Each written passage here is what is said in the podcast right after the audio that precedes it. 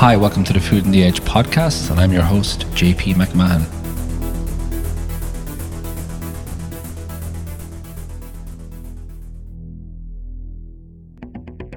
Thank you for listening to the Food on the Edge podcast. If you're enjoying our podcast, please leave a review on Apple Podcasts, as it will help us connect with more people like you. We release our podcast fortnightly, usually at the beginning of the month and midway through the month. Our podcast focuses on food and its importance in our society. Each fortnight, we talk to different speakers from around the globe on different food issues that are affecting them. If you're interested in these issues, please subscribe and tell your friends. If you have any comments on the subject of the podcast we were discussing today, please share your ideas with us. You can do so on Twitter, and it's @FoodOnTheEdge, or on Instagram, which is the same, or you can also leave a comment on Facebook. Our hashtags are #JoinTheConversation and FOTE2021.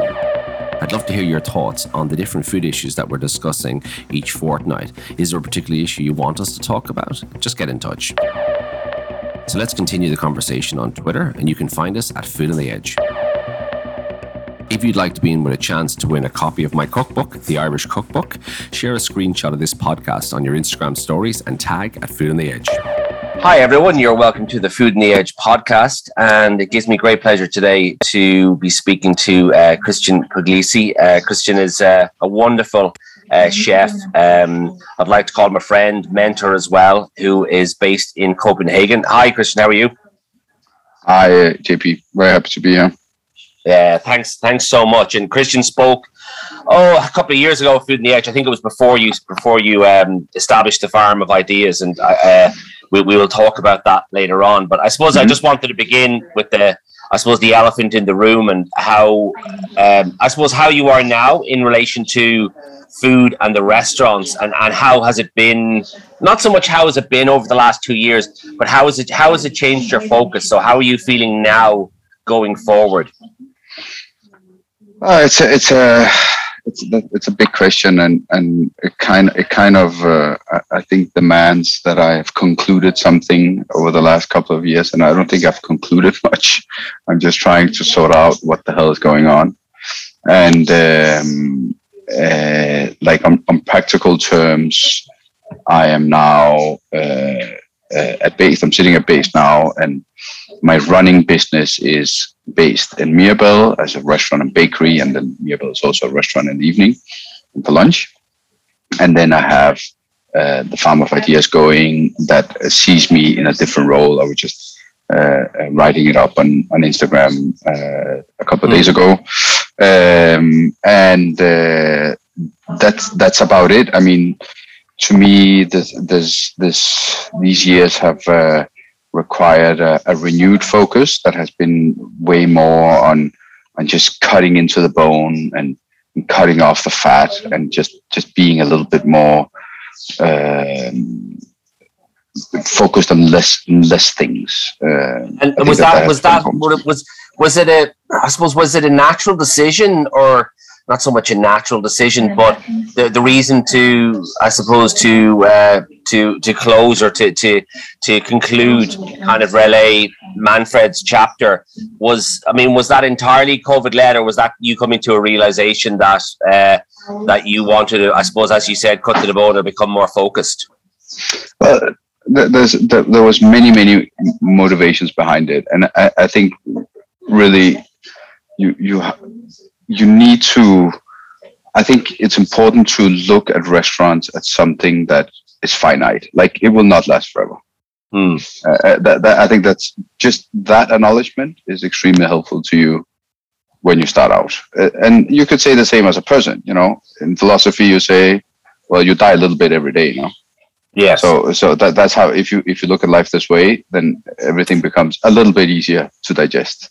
And in terms of restaurants, I think with Relæ and Manfreds, the peak of those restaurants in both the creative work and also the financial economy and everything around it, and also my personal feeling around it, was probably peaking between 14 and 17, right? Okay. And I say that looking back, because that's not, it wasn't my feeling in 2018-19 that this had peaked. But I can look back and think of it this way. And you know, I just have to consider that I started wanting to do other things literally 2, 3, 4 years into Relæ. And that which became Based, and then became Mirabel, and then became the farm, and all this stuff. And you know, I just at one point started acknowledging that I have many interests and I have broad interests, and Relæ was one question I was asking myself, and I tried to give an answer to it for 5, 6 years, and then other things took my attention, no? Mm-hmm. And then I think saying, because people say, oh, people either assume that it was because of Corona, and you know, then it was therefore a financial choice that you couldn't make that business run. I'm 100% sure you can make that business run. And I kept saying that, you know, Relæ opened in just in the aftermath of the financial crisis. So it was kind of born into a crisis. So it would be able to survive anyhow. What I realized was that, you know, if you want this to continue, then you need to go deep in the same way that you opened it. And are you ready to do so? Yes. And I couldn't say yes. Like I'm not, like I don't want to. I've done it once. I loved it. It's given me so much. Do I want to do it again? Well, I'm a different time, at a different age, with different interest. I don't think so. No, and I certainly would agree with you, particularly from my own point of view. And as things grow and restaurants and focus, and like you become less, I suppose from my point of view, you become less of an individual and more of working on this collective. Yeah, and that's an interesting topic to talk about too. But then I see that, you know, when people say, "Oh, was it COVID? You know, you couldn't make it work." Well, no, but I don't think it was. But also that something was not influenced by COVID in 2020 or 2021 would be a lie, because everything was influenced by COVID. I mean, the animals in the zoo was influenced by COVID. You know what I mean? Like everything. Yeah. So denying that would be stupid. But to me, as I see it, these 2 years have been like a pressure cooker, where every sort of progress and development and questions asked, or at least questions you could ask yourself, you could just ask them way more intensely because of maybe having more time, but also feeling more pressure. So you know, to me, those 2 years really gave me room to think a lot of things. And one of the conclusions were quite early, which was like mid-20. It's time to finish off Relæ in Manfreds. It's been 10 years. It's been, there's a natural time to close the circle. The chapter is over. I'm extremely proud of what we have achieved. I'm extremely proud of how this has influenced people that have been here, either as guests or as staff. And, you know, we have put a little mark in the world and the gastronomic world, and I'm proud of it. And then what? Like, do you want more? Like, I don't see why I would want more from that. Like, how could you expect more from that?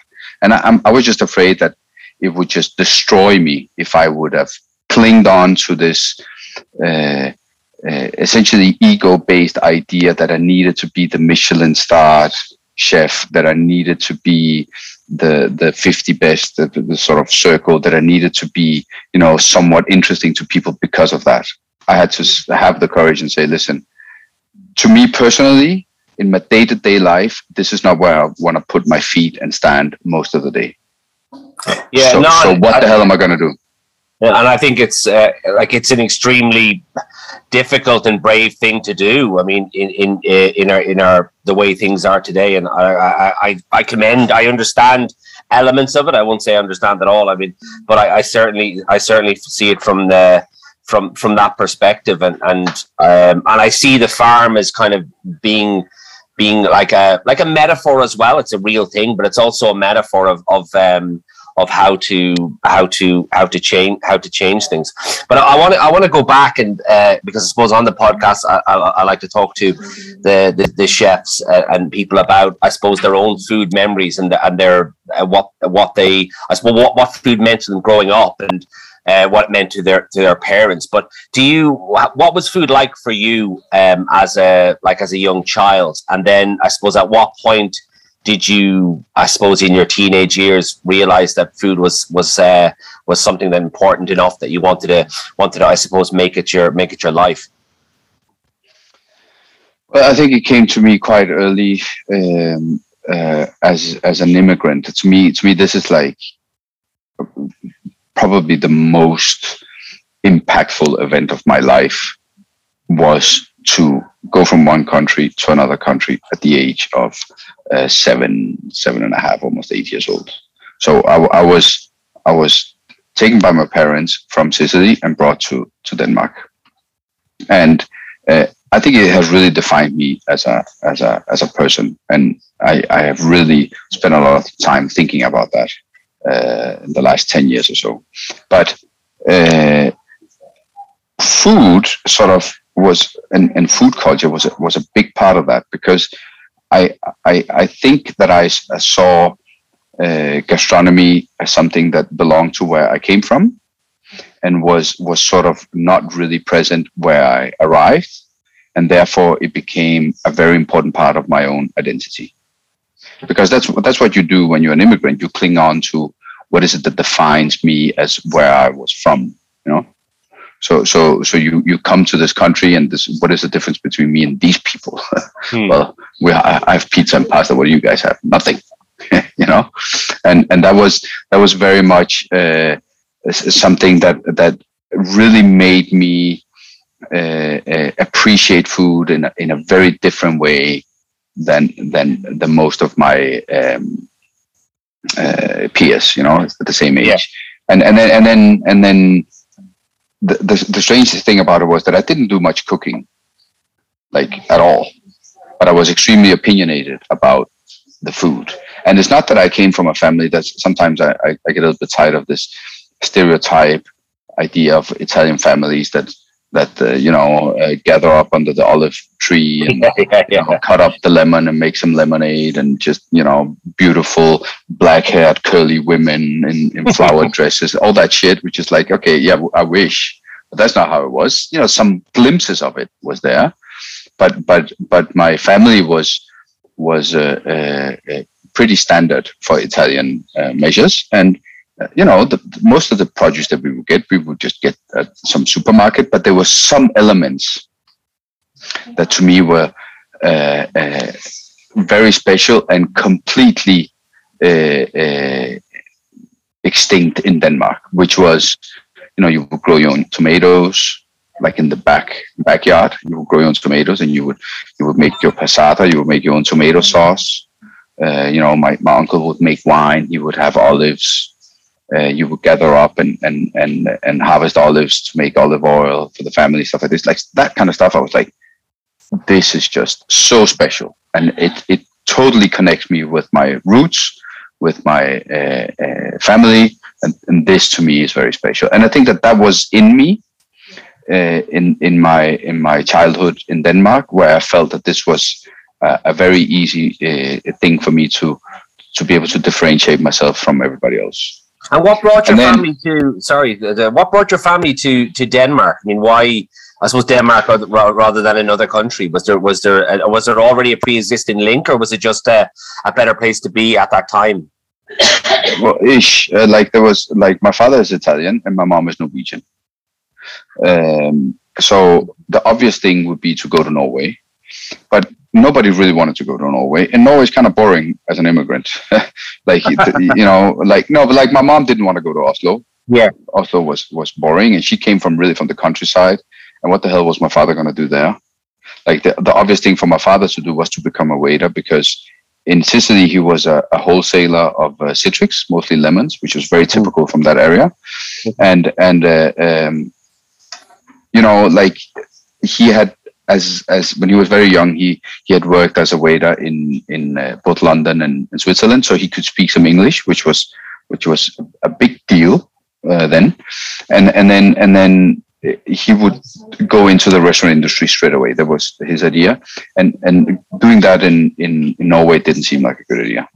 While Copenhagen seemed to be a little bit more forward. And then they happened to have a couple of friends that where one was Italian, one was Danish, and she lived in Denmark, and that was sort of my mom's sort of hook to Denmark. And then what year was that, Christian? What year did you move there? 1990. 1990. Just as Italy were hosting the World Cup.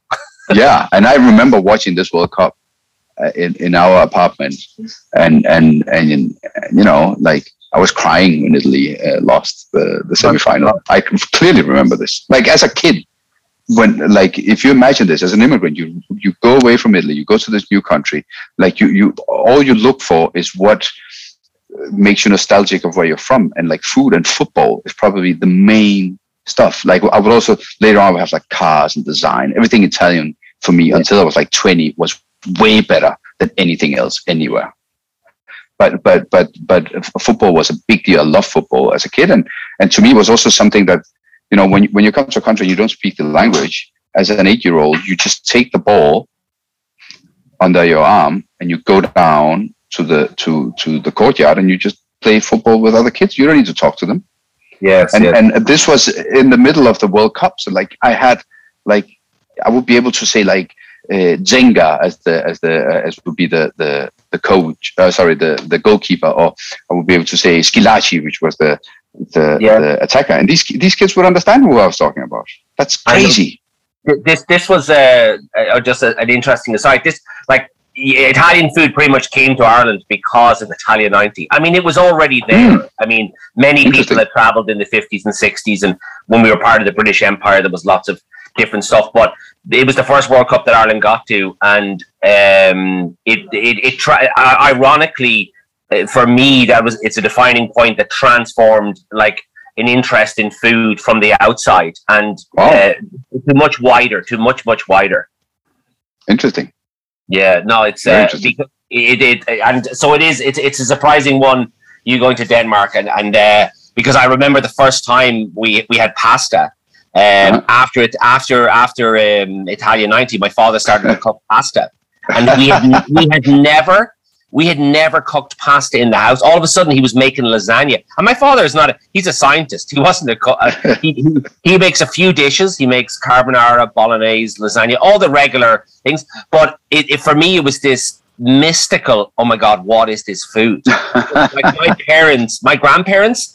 Never. I don't even think I had rice in my grandparents' house. Right. Like, it was potatoes. My both sides, and all of a sudden, it was literally, oh my God, pizza, oh my God, bread, that Italian bread, and it did lead me to my first job was in an Italian restaurant with this guy from Naples, and I still credit it with that passion that you have in Italian food for the simple, beautiful things. And for me, that was one of those moments. But it does go back. And Schillaci scored. He knocked Ireland out of the World Cup. We all thought we were going to win, and I loved. Don't worry, I'll get me wrong. I loved it. I think Germany and Italy as well because the footballers were so good. But that's just an interesting aside. Sorry. Yeah. Well, that's very interesting. Also, I mean, that's interesting because I also clearly have this idea, and I don't know, like, it must have been through my parents telling me this later, because I don't think that I could have understood that at that age. But like, my parents would, like, when we would be back home in the summer, like, they would buy a lot of Parmesan because you couldn't find it in Denmark. Like, Parmesan, like, that's everywhere. You can find it almost in the streets today, like, everywhere. Yes. But back then it was like exotic.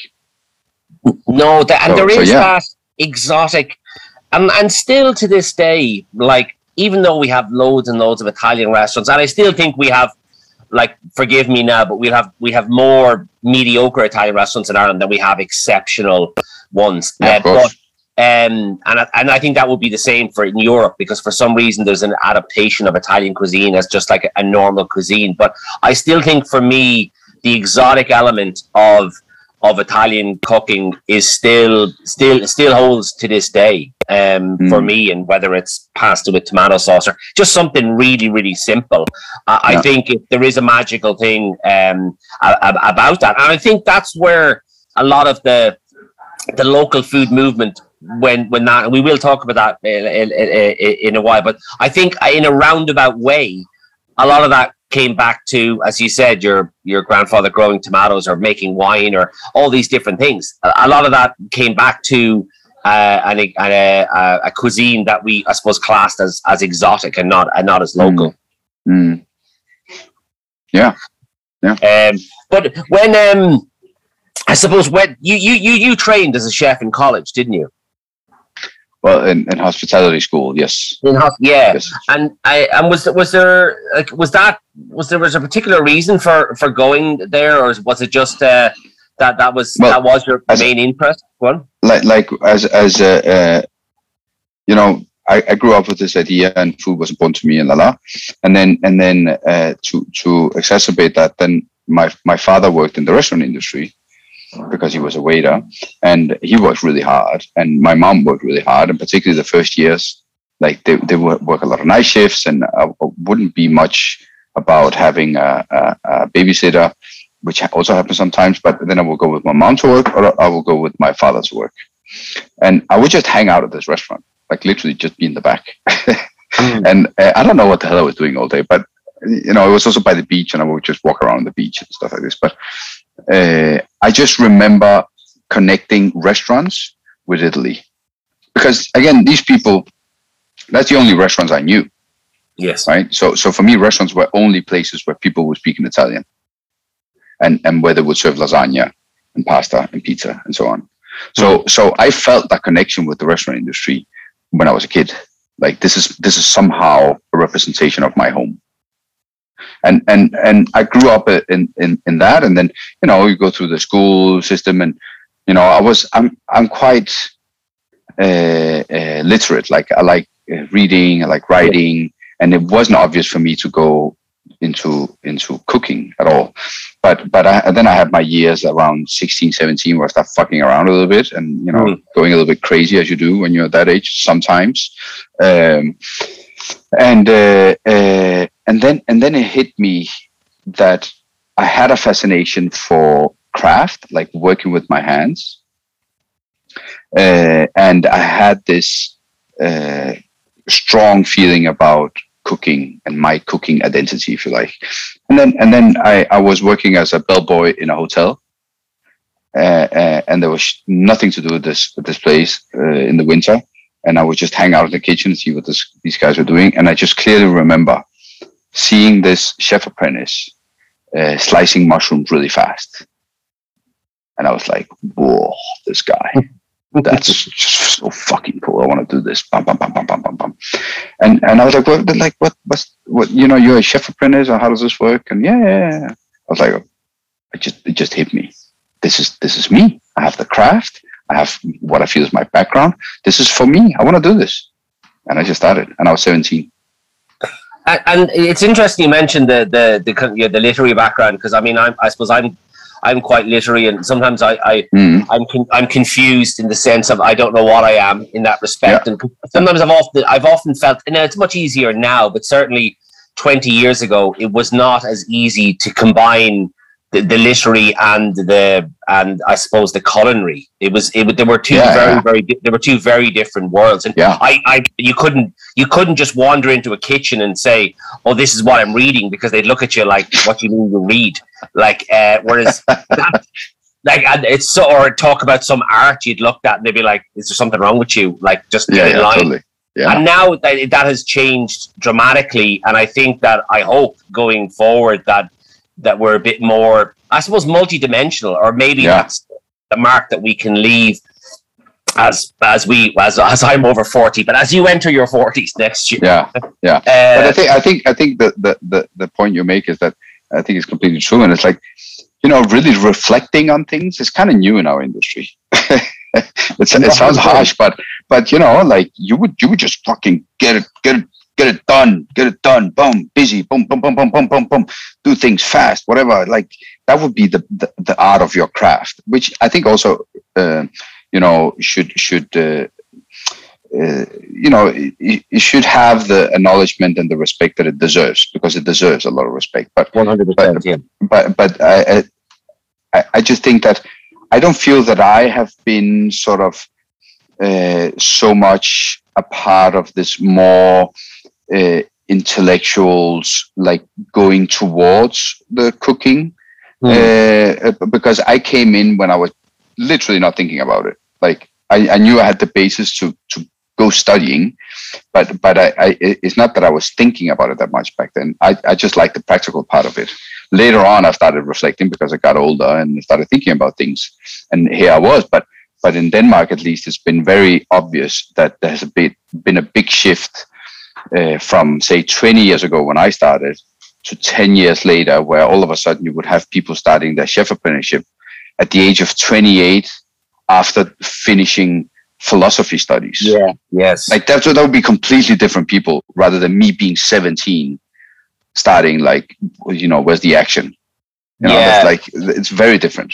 And that's the same, I think that's the same in our, I remember once we had a young girl in, and she was training to become a chef, and we have the final exam, the leaving cert in mm-hmm. Ireland, and usually if you get 600 or 700 points or 750, you're destined to become a doctor. Like that's right. It's the maximum you can get. And so she had said to me, "Oh no, I got like 700 points. I want to be a chef." And I was like, "Wow!" I said, "Did your parents have anything to say to you?" And it just surprised me, because there's Ross Lewis, who's an Irish chef, who's about probably 10 years older than me. I mean, when Ross, I suppose, started training, he used to say that you either join the Foreign Legion or you become a chef. He said because you couldn't be a plumber, an electrician, and you couldn't go to college. Yeah. And that is, as you said, now we have people coming in who. So we have actually a guy with us in his 40s who is so overqualified in terms of everything else, but he wants to be a chef. Yeah. And I think it's that will affect the next 10 years. But I must say, I think it already has. I must say that I think when your book on Relæ is extremely literary, and I don't mean that as a compliment, but it is. I mean, most cookbooks you pop into, you read, but it is one of those books that I love popping back to, just for the words. Do you know what I mean? Yeah. It tells a story. And I do think that for me, that is, there are many cookbooks like this now, and but I think that striking a balance between cookbook and literature is something something new for me as well. But what brought you to, or what made you go into the what we call the fine dining world, or that? I think you staged in elBulli, and then you ended up in Noma. But I mean, what was your thinking around? I mean, cooking, loving the action, chopping a mushroom, and then all of a sudden saying, "No, I want to." Was it just like your competitive nature, or kind of like I want to be the best? Yeah, well, in those years, the first 5-8 years of my career, I was very competitive, and I was very sort of technical about it. That when in retrospect, later on, I think I matured my thought about cooking, including other aspects than the technical, as in ethical and sustainability and all these things. But back then, like to me, like could you make a perfect crust on a creme brulee, or could you not? I mean, that's the defining moment. You know what I mean? And like, could you get the prep done fucking fast, or could you not? That, like, it was all technique. It was like, how do you get things done fast? I wouldn't like. The first many years I was a chef apprentice, I did not really eat in a restaurant. Like today, I find it crazy, but I hadn't come to the understanding that for me to really understand cooking, I need to try and be at the receiving end of it. And that was because I was just seeing the technical part. Like, I solve this problem as fast as I can. Boom. There we go. And, you know, also probably I couldn't season anything the first 5 years because I didn't understand how to do it properly, because that is, for me, for sure, the product of understanding to be on the receiving end of it, no? As I normally say that you need to be able to cook for yourself. That's the main. 100%, yes. Right, but I didn't get that when I was 17, 18, 19, and you know, I just wanted to be with the best. Like if this was football, I just wanted to play with the best team in the world. That was it, and you know, I wanted to learn from that. And I just went, okay, I'm 17. Where do I start? I guess Paris, you know, Paris must be the best place they do any sort of cooking. Let's go to Paris. And at the time, like, there was no blogs, there was no Instagram, there was not even a cookbook in reach for me. Like, I wouldn't know what was the best restaurant. I would have a strange idea about it being in Paris, but that was it. So back then, I would just go to my school where I started the school and said, okay, I want to go to Paris. Okay, well, here's a place for you. So they just sent me to some random place in Paris, which was a bistro of sort of dubious qualities. Like, it was all right. And I learned so much. But you know, like, you know, all the meat was just already sliced up, ready packages. Like, it was had a battlefield edge to it, you know, like it was just, could you be fast and good, but it wasn't like a deep dive into the most sacred type of gastronomy that you could find. And I'm actually honestly happy that I started off in that kind of place and then became more gastronomical, because I sort of went the first round around the block in a place where it was about getting organized. It was about just getting at it, get stuff done. Don't ask too many questions, goddammit, or I'll kick you in the ass. You know, yeah. Which to me, at the age of 17, just turning 18, in Paris, like in that 1 year, man, I grew like 10 years. So that was very important to me. And then as I came back, I continued my apprenticeship, and it was just a Danish restaurant, which was okay. But again, I didn't know what was best, but I was always looking for what was best. And then I did my first stage in Paris at the Taiwan, which was 3 Michelin stars at the time. Mm. And there I saw, okay, shit, there's another level. Like, there's another level. Like, you cannot just chop the onions however the fuck you want. Like, this is just this one way of doing it. Obviously, this team was, you know, 15 guys, and I was used to being in kitchens that would be maybe 3 to 5 guys. It's different, no? It's different. And at the Taiwan, I met this guy. I was also, I have to say that I went to Paris also because I was kind of running away from a girlfriend when I was there for the second time for 4 months, because I had this girlfriend that was like 7 years older than me, and she was all ready to get you know, really serious. And she was like 27. I was probably 20. And I was like, not ready for this shit. I need to go to Paris now. I literally just ran away. I was scared. So I ran away, and I was there, and like, this is what I want. I want to travel the world and get my ass kicked and, you know, learn from other people. I'm not ready to have kids and stuff. I don't want to do this now. So I went there, and then there I met this guy that kept on talking about this restaurant, where everything they did was apparently better than what we were doing at the moment, and that was elBulli. And by the, you know, after a couple of months, I was like, okay, I want to work at elBulli then. God damn it, can you hook me up? And so he did. What year was that? So Taiwan was must have been 2005. So that, yeah. So when did elBulli close? 2010, did it, or 11? No. Later. Because I ate there in 2011. It was probably maybe 14 or something. That late. Oh, wow. Yeah. But I remember talking to you about elBulli and I suppose how it was marked the contrast in your later self and what you did in I suppose the unlearning that you had to reclaim. But I suppose, what was the impact of elBulli on your thinking as a chef, or like in terms of building a philosophy of food? Or were you even think when you were at elBulli, were you just, it was still very much technically oriented, and you weren't really thinking anything beyond that? Well, I started to reflect. I started slowly to think at the time, because then I'm closing in on 23, 24. And as I think of it, like there was a way of deconstructing everything at elBulli, that, you know, no rules were too holy to break, right? Like everything was up for grabs. You can make there's a carrot. Okay, now we're gonna make a foam of this. Okay, why? Well, nobody knows, but this is what we're doing, and it's crazy. And I was like, whoa! It blew my mind that you could actually do that with a carrot. And I came from this idea that you had a French restaurant, you had an Italian restaurant, and you had whatever. There was no Nordic restaurants at the time. Wasn't really, like Noma was there, but it hadn't really become Noma, right? And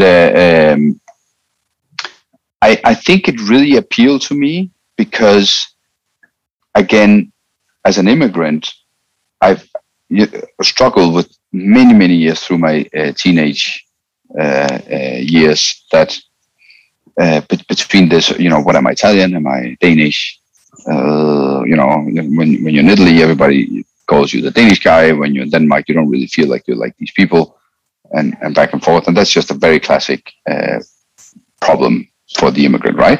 And when I started to get to this age, just seeing this idea that all that didn't matter, like didn't matter where it came from. They had a great respect for what was local and local tradition there, a lot, like way more than you think, because all Catalan dishes and whatever is, if it's calçot with the romesco, and that's a particular way of making the great romesco. But what I like about it was that elBulli was the first place that they would say that this is how you should make a romesco, but not because that's what they do. No, that's because of this, whatever. The almonds must be roasted because of that, giving you that flavor, blah, blah, blah. So they had this approach that was completely liberated from tradition, and had a methodical, creative thinking that could just flip the world upside down. And I thought that was just mind blowing. And I think that there was like so much elBulli in the first years of Relæ. And what I feel really good about is that nobody could really tell, because the method, it was what was behind. It was the approach that I felt that inspired me so much. And when you finished in elBulli, was that did you go straight to Noma then, or was there a gap in between? Yeah, no. Well, I finished. I came back to Denmark, and I was like, okay. I actually asked them at elBulli, like, I want to work at Michel Bras. Like that's what I wanted. I wanted some, because this experience of deconstructing things and relieve everything of meaning, at least to me at one point, was just enough. Like, okay, I got it.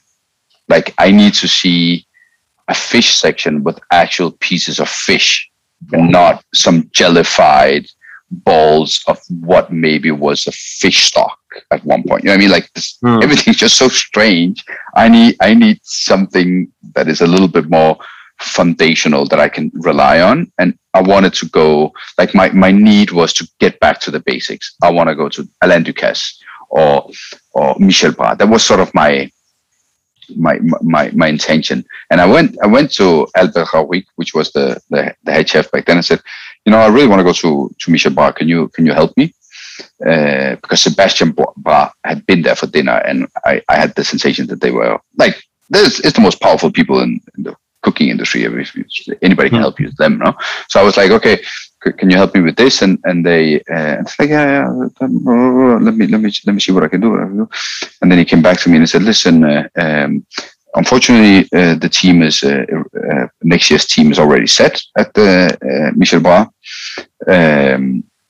But Ferran really likes you, and we want to offer you a job here. You should stay as a chef de partie, and then next year we can get you to Michel Bras. And I was like, whoa, that's intense. And I was like, I thought about it for a couple of days. I was like, no way. Like I cannot. I love this place. This has made such a mark on my.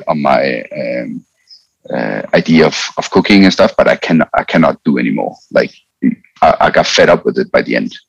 And then I returned, waiting for some sort of opportunity in the Michel Bras kind of way. And then strangely, I got hooked up with René because I had a friend there that was a front of house person that told René, you know, this guy just came back from elBulli. And coming back from elBulli in 2006 was like, you know, you just play for Barcelona and you're like, to play football. Like people be like, what? elBulli? What? So he would call me up because I believe that at the time, as far as I know, it had been me, René, and one more guy in Aarhus that had been at elBulli from Denmark. You know what I mean?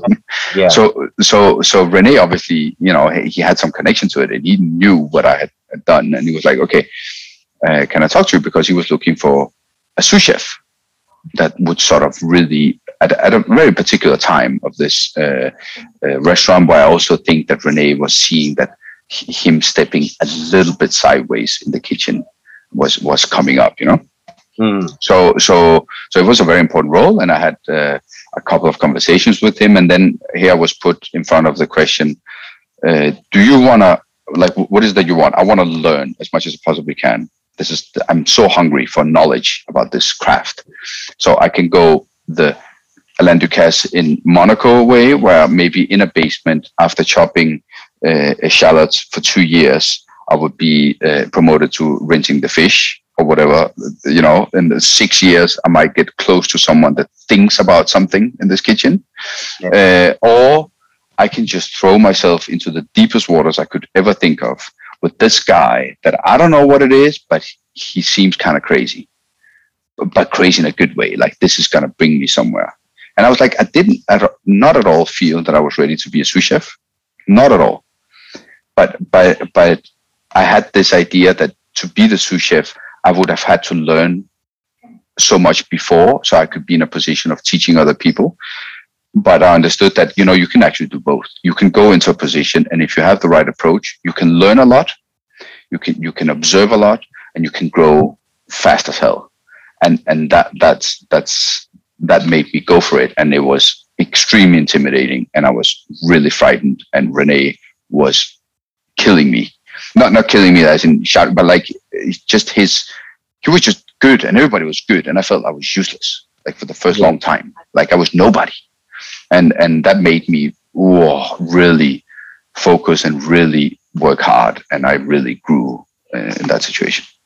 I think before I ask you about your years at Noma, I think it's important, and you brought it up there in relation to Relæ as well, but also in relation to Noma, that a lot of people would put elBulli and Noma on opposite sides of the fence, but as you said, like, of the three people that had been to elBulli, yourself and René were two of them. So there is a lineage there, and there is that kind of methodological thinking and creative thinking, outside the box thinking, that I think demonstrates the connectivity between elBulli and Noma, and not this kind of decisive split where foams just became carrots again, and then it was wild and all that. Yeah.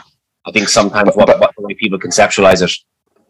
But there's an ambiguity there that I think is interesting, because I find that there was much of that method, the creative method that came from elBulli, and the way of being capable of deconstructing things and putting them together as you wanted it, was something that Noma and René inherited and made very well use of for their project. The result of that project was that it was the anti-elBulli to begin with, because it was this way of saying, instead of saying everything needs to be different than what you think it is, then all of a sudden it became, well, everything should be exactly what it really truly is, you know, like, oh, a carrot should look like a carrot, and like a fish, not a fish, but, you know, the forest ground, and, you know, everything it's kind of naturalistic in some way, and that to me opposed the very molecular, super technical, postmodern sort of elBulli thing, and then it became more real. And I think that was a big part of Noma's success, was that people really, like I did. I wanted to go to Alain Ducasse for that same reason. you once you understand that this is, or everything becomes so manipulated, you want something that seems more real and more true to its nature. But what I think then happened was that I think with the years after Noma sort of took on the spotlight and picked up the relay after elBulli, I think what you have seen is that Noma has just, in its own way, slowly transformed itself to being elBulli again. Yes, yeah. But I think it's an interesting, I mean, you could also almost triangulate them in the sense of saying you have Noma, elBulli, and, say, Alain Ducasse. Like, there's almost like a triangle in terms of technique and manipulation, I mean, of the period we're talking about. In terms of, even if you take a carrot as an example, and there was that famous carrot dish, I think, of the pan-fried carrot, in the early Noma, but the way elBulli would treat a carrot, or the way Alain Ducasse or Michel Bras would treat a carrot, I think you got three different kind of propositions going on there. But like, what if? I mean, there's so much you could talk about Noma, but just like, what is your takeaway from that period in time? Not like of what Noma is or was, but personally you, from like when you went on to start Relæ, like what would you take if you could take away, I suppose, one thing from Noma, what would it be? But it's definitely not just one thing. I think I took many things with me from there, but I think as a major change in perspective in a realm that I didn't have much experience in before, I think one major thing was that I saw René being 100% engaged in what was going on in the dining room, which I never had seen until then by a chef. Like, in every kitchen I had been in, it would have been a closed kitchen. elBulli was like, you would never go into the restaurant, never. Like the first 2 days, because you were cleaning up everywhere, you saw the restaurant, and you never saw it again. You would walk in from a different entrance. You would stay in the back. You would be in the kitchen. You would never see the dining room. The Taiwan, the same thing. Never. It was just like that, and that's very normal. And it also has its reasons, which makes sense, but. I saw not only René standing at the pass in this glass cubicle, which was the Noma kitchen back then, but he would not just be satisfied with, okay, now we clean the side of the plate, it's good to go, send it off, that was it. No, I just clearly have this picture of him just looking at this dish in all its way, all the way to that table, and just fucking freaking out if they wouldn't serve it the right way, or there was be something. Like, he was so preoccupied with what was going on in the dining room, how the guests were receiving it. Like, he would be like, oh, look at them. They're not getting it. They're not getting it. These guys are not, can you see? They were before, they're not getting it. Like, okay, all right. And to me that made me 100% convinced that for me to run a restaurant that would be based on my own ideas would be impossible if I didn't have an open kitchen, because I would have to be in an open kitchen to both define the food and the restaurant. Yeah, no, I completely agree with you. I mean, all our kitchens are open, and I'm sure in some unconscious way there was an influence in that, influence from there, and trying to think about like because for me it's a whole piece of theater or performance. It's like the dining experience is just as integral, and it's certainly something. I mean, I have a romantic attachment to the old Noma. Not that I don't like the new Noma, I do love it, but I mean, if I had to bring one to a desert island, I'd bring the old one. And I don't know, because I suppose it was that no more than you were talking earlier on about a moment of Relæ and a moment of Manfreds. I think the first time I went there, it was a particular moment, and it's just that kind of epiphany. But the one thing actually that I still, that we never implemented in the restaurant, and I loved in the old Noma, is that when you wanted to go to the bathroom, they stopped you and said, no, sorry, your course is on the way. You have to wait. And still to this day, I said to our staff in the air, we should do that. And they go, you're crazy. You cannot stop people to go to the bathroom. And I was like, but their dish is ready. And it particularly annoys me when you have a dessert or whatever, and then you go, okay, we can't send it now. We've got to make it again. Yeah. And Noma was that kind of saying, I'm really sorry. Like, because you can't get up in the middle of a performance and say, like, can you stop the performance, please? You know? I think that was really important for me. Mm-hmm. To say, like, you're part of something here. You're not just going for dinner. This is a kind of theatrical moment as well. Yeah, I think that that's a great point, and I remember thinking of how we brought that with us to Relæ, and I see Relæ always as, you know, like a teenager. Somehow, maybe with the parents being Noma and elBulli to some extent, to really simplify it, no? But like, you know, having a lot of heritage from them, but also not wanting to be them at all, like, and being kind of a little bit obnoxious about it sometimes. Like, we would literally, I would do another thing. I would say, if people get up and we serve the food, I don't care. Like, I wouldn't give a fuck. Like, it was like, okay, it's your own fucking problem. Like, if you don't understand that someone's just cooking food for you and you just think you just get the fuck out of here, it's your own problem. Then I soften up a little bit with time, because obviously this was a lot of conflicts coming this way.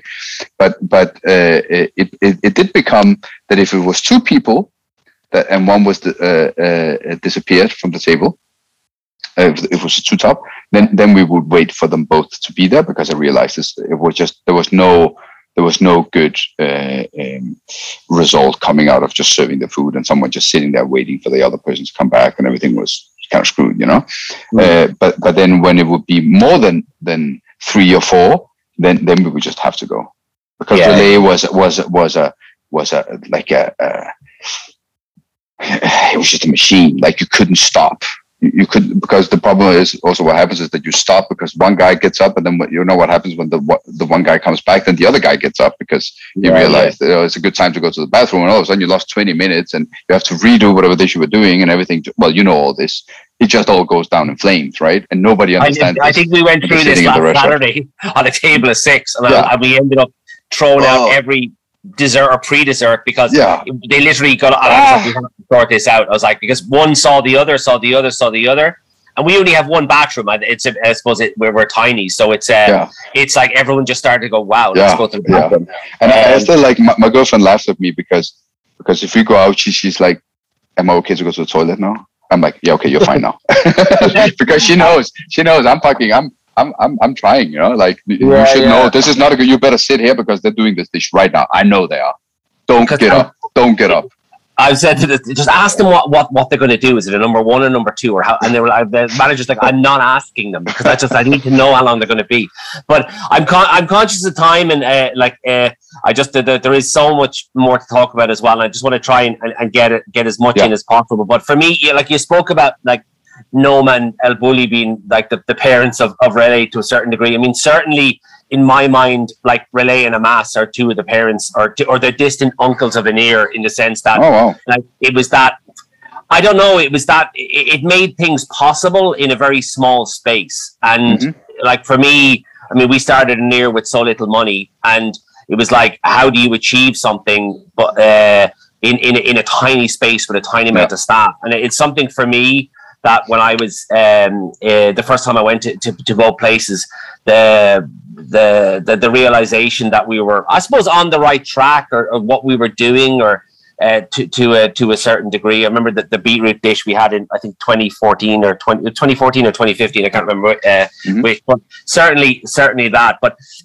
I mean, I to try and put a lot of different questions in a small amount of time. I mean, you have Relæ and Manfreds, and then Base came after that. That's right, isn't it? Yeah, it is. Yeah, and then, like, and there's, like, for me, there's no more than the jump that you have now than from after finishing Relæ? I mean, what made you kind of turn back to Italy? I mean, in my mind, it's that struggle, and I still have that struggle. I struggled all through writing the Irish Cookbook about how do I put saffron and pepper in it when they've been in Ireland hundreds of years. And then you come to a realization that you just have to let go, and you have to go, I just have to accept what's here and stop fighting it. But at what point did you turn back to Italy, or had you always been there in terms of like the olive oil use in Relæ and that? Well, there was elements of it most definitely always at Relæ. Like, to me, coming from Relæ, and this was 2009, 2010. Opening Relæ was like Nordic. Like, dill oil, people would just shoot it up in the arms. Everything was about being Nordic, and I was like, I'm not going to have any whipped butter. I'm going to have olive oil. Makes no sense for me to have whipped butter. And I was already defining myself in the sense, but I think to understand myself, I have to look at, or in this situation, I have to look at what I was saying before with this idea of being an immigrant and how that was a struggle for me. And this thing of like, what I really met a lot in Italy particularly was that people have a way of thinking that you are not Italian enough based on some sort of scale that they have the complete arbitrary power over, right? So this happens to me also still today. I meet someone here that is Italian, and they ask me, so how long have you been in Denmark for? And then I'm saying, well, since 90, so it's about 30 years. And they're like, okay, but then you're Danish now. And I'm like, who the fuck are you to tell me who I am? You know what I mean? Like, how can you define that? And today, it still makes me angry, but I more pity people for their way of not thinking than when I was a teenager. This hurt me profoundly, a lot. So what I understood at the years of elBulli, Noma, and doing my thing was that it wasn't about where I came from. It was about what I wanted to do and what kind of food I wanted to cook. And I was so dead set at Relæ on cooking food that was truly personal and, for that reason, original. Like, I wanted it to be my food. And whenever people said they hated it, it fueled me. It was like, yeah, that's great, because if everybody loves this, it is nothing. You know, like, yeah, but obviously that also requires that some people obviously loved it too, right? Because it was a success, but it was success also with embedded problems and conflicts. And in those years, I understood, do you know what? Me as a person, I am good enough. I don't need to be Italian to whatever extent that some people think that I have to be Italian, or I don't have to be Danish. Me is just right, which is a mix of the two. You know, it's a mix of my heritage. It's also a mix of me working in Spain. I've worked in France. My mom is Norwegian. I'm European. I'm just trying to sort shit out based on the entirety of my experience, not only where I'm born or what the color of my passport is. And then once I sort of established the confidence to really feel that I knew professionally and technically enough about what was up and down, and you know, it was acknowledged broadly that I was actually having a good palate and I was actually good at what I was doing. I started to look back at my tradition and my legacy and my heritage with Italian, more traditional cooking, and the kind of cooking that I like, which is more the craft than it is the actual restaurants. If you can follow me, and then I said, okay, now I'm where I can look at this free from the burden of tradition, or, you know, is this authentic or not, and just do what I think is right. And that became based to this day is not anywhere described by myself or by this restaurant as an Italian restaurant, as an authentic Italian restaurant. I don't use Italian names. I don't call it pizza margherita. I don't call it carbonara. I would anytime rather serve spaghetti with egg and guanciale than call it carbonara. Because I don't want to have this discussion with all these fucking conservative Italians that have the absolute truth and you are not living up to it.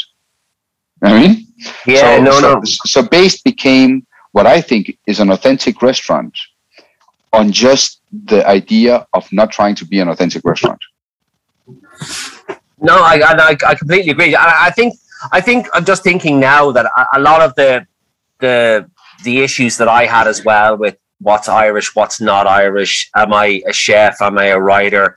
I think a lot of them were, for me, mirrored in what you were doing. And I think that you're pushing through this, whatever, I suppose, pushing through whatever things we put in our way.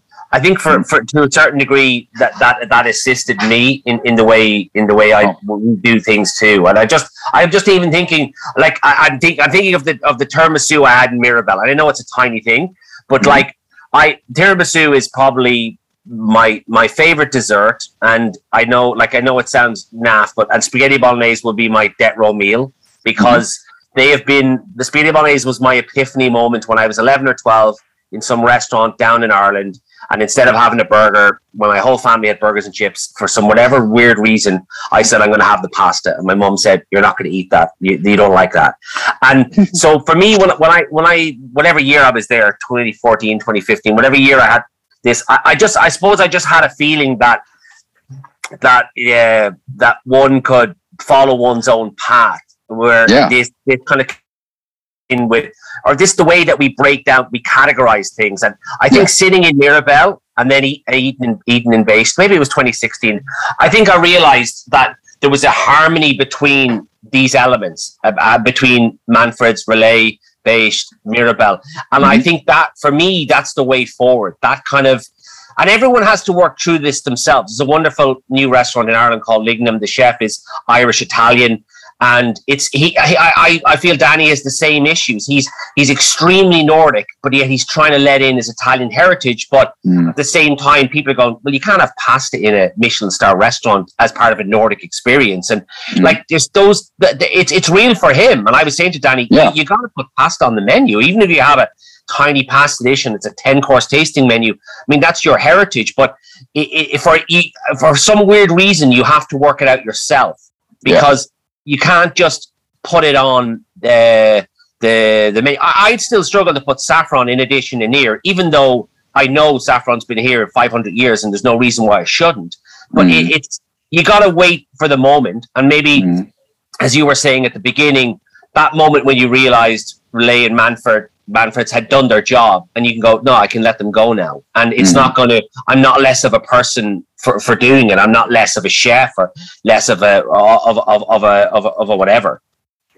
Yeah. Well, more than anything, what I would feel was that I would end up being less of a person if I would have just let that control me rather than me being in control of it. So in the end, what was my decision was based upon, like, I don't feel good about holding on to this if my gut feeling tells me that it would be completely egotistic to do it. Like, it would, if you don't, like, in the end, you have to say, what do I want? Like, what do I want my day to be like? What should my Wednesday look like? Like, you know, this is what you need to motivate you. And what happens is that if you become successful, you know, accolades and acknowledgement comes to you, and that, which is great. And then the big problem is that you can become slave to it. And when you become slave to it, you stop thinking about what should my Wednesday look like, and you think a little bit more about how should people consider me. You know, because I worked hard, so it makes sense that you want people to think of you as being someone good at what you do. Which makes sense. But at one point I realized, okay, if I hold on to this now with the little interest I have in working hard for it to survive or to do well, it would be too much based on egotistic reasons. And I'm better than that. And it takes a lot of courage to take the leap and say, you know what, I don't need this. Like, it, you know, and I used to say, I wanted Relæ, and I wanted to create Relæ because I had a need to create some freedom for myself where I could be. And then 10 years later, what happens to happen is that, you know, for me to find that freedom 10 years later is I need to get rid of Relæ. Yeah. Which is crazy. And you would have told me that 10 years ago, I'd be like, you're out of your mind. You don't even know what you're talking about. But I move as a person, you know, and I change. And I just think that there's a lot of restaurants that have a hard time, and a lot of chefs that have a hard time dealing with the situation where they're really successful and their name and their restaurant and what goes on around them starts taking the lead on how they live their life. That, I think, is extremely dangerous. No, I completely agree with you. I think it's something COVID made me realize, that because when the restaurants were closed, I think it was something Matt, I think, said as well, is that he realized his identity was not in the his identity was not the restaurant, because the restaurant was closed and he was still Matt. I mean, Anir was closed and I was still JP. But if you had said to me, if you close your 3 restaurants, I would have said my world would fall apart. Yeah. But they all closed, and they were closed for a period of time. And I was still me, and I still potted around and did what I did. And I think that no more than COVID, I suppose, contributed to it. I don't think it was one of the reasons that it happened. But certainly trying to get a better work-life balance. Or do I see my kids enough? Do I cook at home enough? Do I, like, am I traveling too much just for the sake of it? Do I go to these places because I want to, or because I need to be seen there? And I think there was a lot of, for me, questions that I had to ask myself, because, I mean, COVID made a lot of things redundant in the sense, in a good way, not in a bad way. Yeah, totally. Totally. And I think, you know, like, I've been to, well, you have invited me several times, and I've been to Food on the Edge, and I've had an amazing time there. Right. And there's been many, many trips that I've been on that have been absolutely fantastic for me. The thing is that you like, making priorities is not easy, because it's often between things where you want to do them all. Yes. That's the point. Like, you make priorities because it's not easy to choose.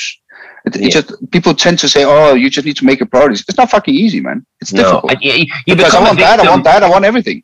Yeah, you become a victim of your, as you said, your own success or your own calendar, and all of a sudden it's like, if it's a free day, put it in. If it's a free day, put it in. Yeah, and then you find you don't know what you're doing, and it's certainly. And I'm not saying I have all the answers, I have it all worked out. No. I think that for me, it's good to talk about these things, because I think chefs and people in the industry that are listening, that listen to the podcast, may realize, look, I've got to maybe make a choice, or sort my life out, or find out what it is I need to do. But I want to just finish up on the farm, and because again, I could talk to you for 3 hours. And one little comment to this, JP. Yeah, sorry. Go on, Christian. Yeah, is that I think, to me, what have really helped me a lot in being in the big circus of just, you know, successful. 50 best this and that, go here, come here, we want to see you and touch you, everybody, you know, this strange, super, you know, it appeals to narcissism and to your ego and everything, and, you know, you thrive on it. And I think it doesn't mean that it's bad. It's good for you to get acknowledgement and accolades, but you have to deal with it in a certain way.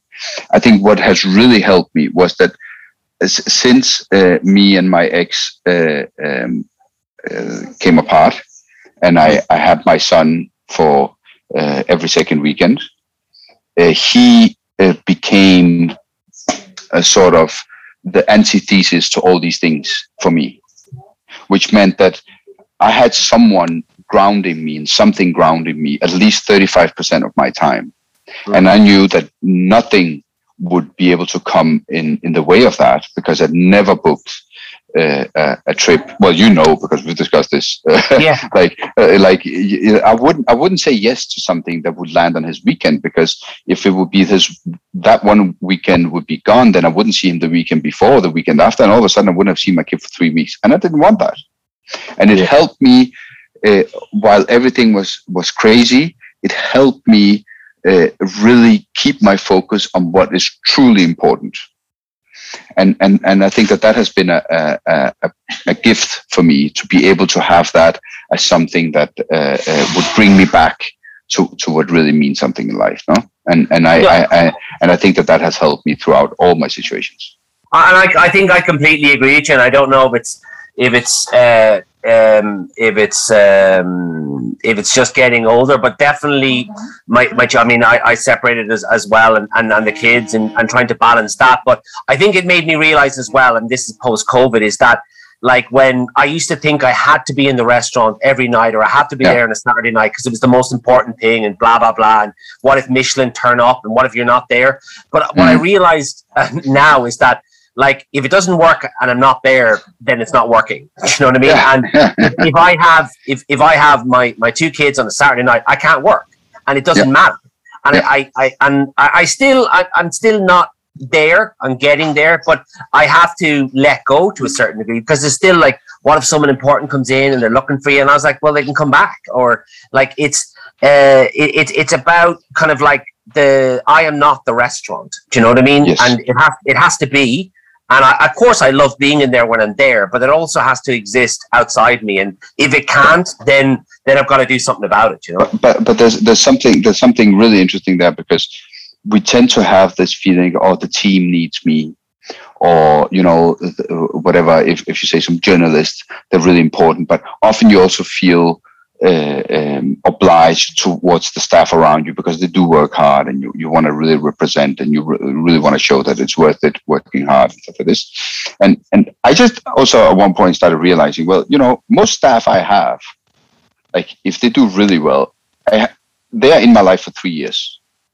If they do really well, many, many, many staff I have are in my life 6 months, 7 months, 4 months, 6 months, 8 months. And in 20 years, none of these people are going to thank me for being there that Wednesday night when whoever came in.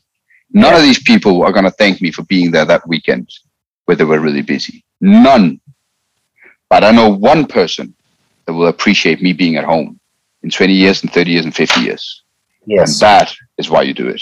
No, that's, I couldn't agree more. And, I think that's a really important. It's important, and it goes back to what we were saying about the industry reflecting upon itself and thinking about itself, and how do you do both? I mean, But to think of this, JP, you need to fight your ego.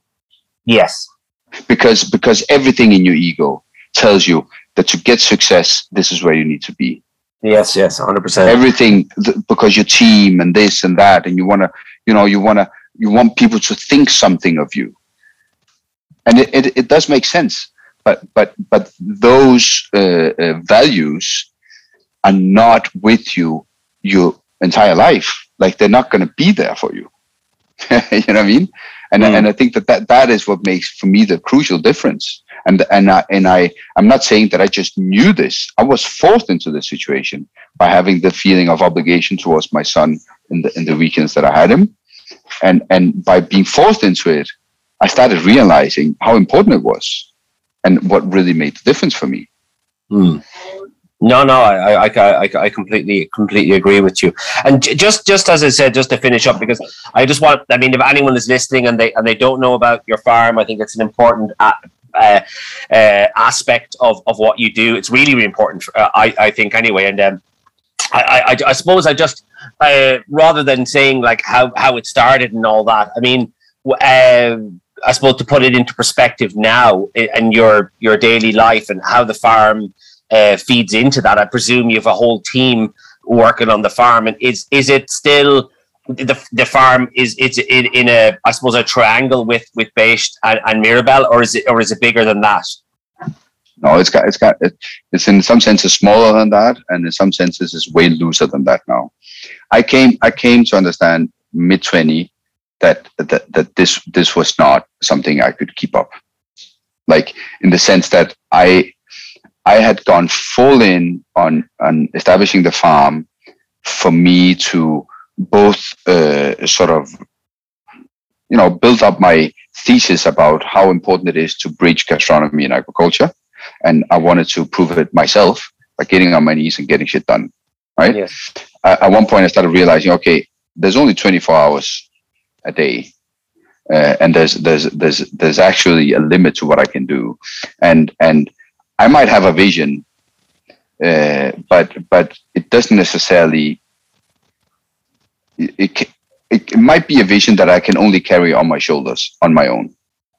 Because this idea that I had that I could have, I just, you know, it came from being, I was at a farm, I was in a field.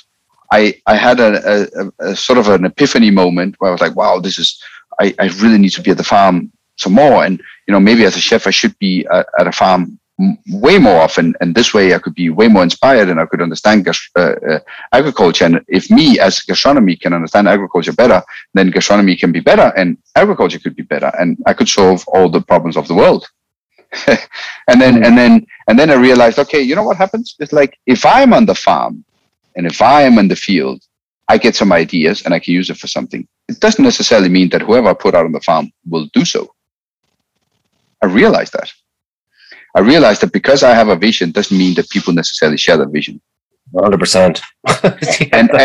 And after 4 years of carrying this on my shoulders and having really trying to do everything I possibly could to make this work, I came into 2020, which was a big blow and difficult. And, you know, like, here you are and we have a farm and there's no restaurants. How do we deal with this farm? Well, I was dead set on making this survive.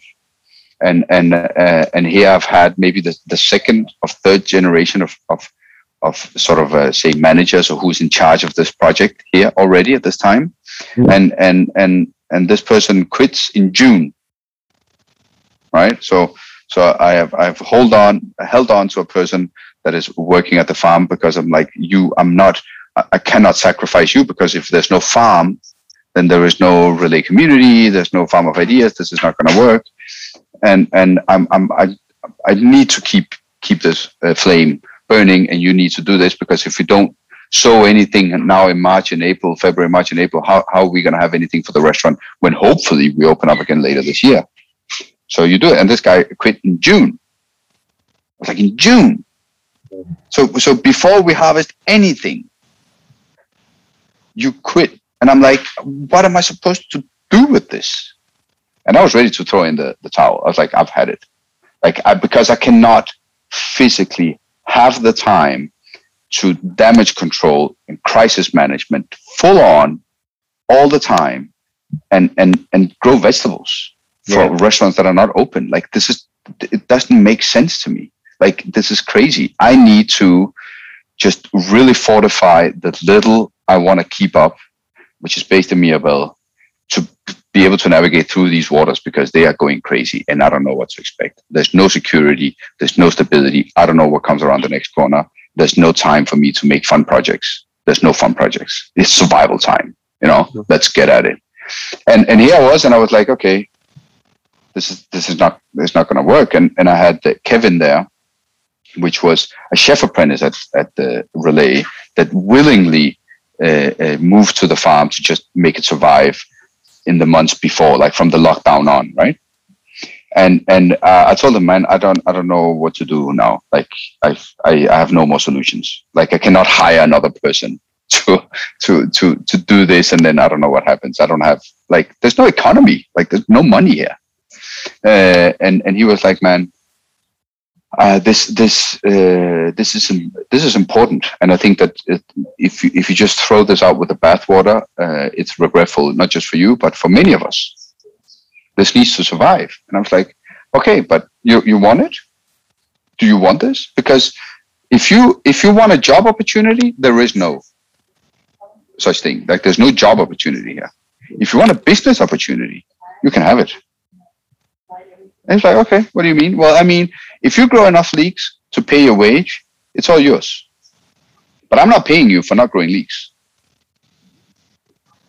You know, you take some risks too. I've been taking all risks for everything, and there's a flaw in that system, and I realize that. So if we need to keep this on, you need to run it more independently, and if you can make this come around, great. I'll buy as much as it makes sense for you, but we're talking more market-driven, which means if the leaks are no good, I'm not buying them. Like, you need to make good leaks. Because what's the point? What's the point of me growing my own vegetables if they're shit? Yeah. And and and And then for you to be able to do so, I need to give you space. I realize that. I cannot define everything. You need to make your choices. And what also comes with this is that if you want to sell to Amass, just to say something that, you know, go ahead and do it. Do whatever you want. Like, whatever I can give you to succeed with this is yours. Do it. And he did. Because maybe he's a little bit crazy. He went at it, and he's doing it, and it's fucking hard, and he's struggling because it's a struggle. And this idea, like, the only thing I regret is that if I may have at any time giving anyone the impression that you should romanticize farming to being something that's just all fun and it's all good and we don't have time to do it. That's not my intention. Because it's fucking hard. And if you're not a little bit insane, you should stay the hell out of there. The problem is that it attracts a lot of people that have this idea that now they need to strike a different work-life balance and slow food and this and that, and they should grow some vegetables because it's chilled. It's not, man. It's not. It's so hard. And so difficult. I completely agree. And knowing the farmers that I know, it's a brutal enough life, you know, and it's difficult. And yeah, there's and it's still sometimes I question when I see like restaurants now having a little farm and or saying that they're growing their own stuff when I just know they're not, because I just know that you can't just become self-sufficient. It's like it's a romantic myth. And you of course you can assist and complement, but at the same time it's not just some rosy garden where you go out and plant and stuff and you bring it in I think what I have concluded was two things. Again, I went into this with the same ambition that I told you I went into just about everything else. I just really wanted to learn something, and I was just very curious and very much infatuated with the idea of growing tomatoes and what does that mean and how do you do it.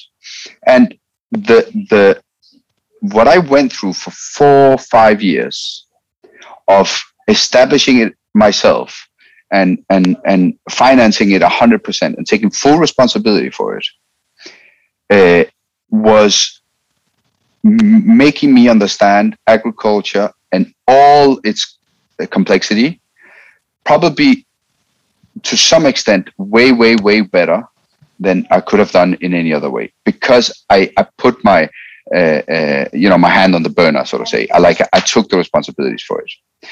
But again, this comes back to what I was saying before. What do I want to spend my Wednesday on? Because my Wednesday, when I have to run the farm of ideas, is more solving bureaucratical issues with the commune or whatever the fuck, or some zoning law or whatever it is. Or, you know, I've had like subpoenaed by the police, by the Organic Association because of some bureaucratic mistake that someone did at one point. I can't even explain to you what it was. That ends up having me getting with a guy coming up here with a personal letter to me from the court saying I have to go to court. But like, what? You know, I want to know how carrots work, and I have to go to court. What the fuck is this?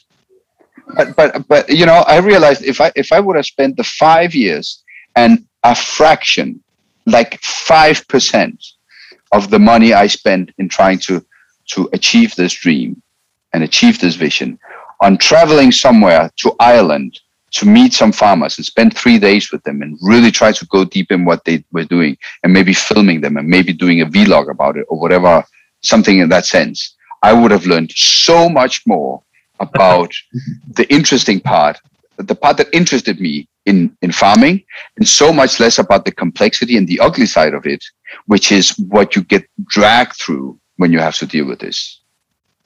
You know, and this is without considering, you know, the amount of human resource sort of projecting things that I had to deal with a bunch of people all the time. Like, that's just how it is as a leader, right? But I'm just trying to say that there's nothing romantic about it. I do think that as a chef, you do benefit massively from having an interest in where the produce is sourced, and going as far as you can in that process is I think very beneficial, and it will benefit the way you cook. I just have to say that I've probably been as far as you can humanly be without losing your mind. And I've just returned. Well, look, I have Kevin running this, and I hope the best for him, and he has my entire support, and I hope for the product of that to be, on one hand, that he will succeed with it, with whatever terms he has, for that to be a success, and that we get some great vegetables out of it. Yes, yeah. That's about it. Well, look, I that is as good a place as any to try and wrap it up, and we've gone over, and I think, as I said, it's been fascinating talking to you, Christian, and I think there's lots of learnings. I hope that people pull from that. And ultimately, I suppose, try and, as you said a number of times, what do I want my Wednesday to be like? Maybe we should actually just do the podcast that. What do I want my Wednesday to be like? Yeah. I think most of the time you end up getting dragged somewhere you don't want to go, whether it's cork or a carrot or something else. But listen, I hope to see you very soon in Copenhagen when we're still not exactly out of this, but hopefully when it is getting brighter, and I hope to see you very soon. It'll be a pleasure. All right. Thank you so much, Christian. Thank you very much, JP.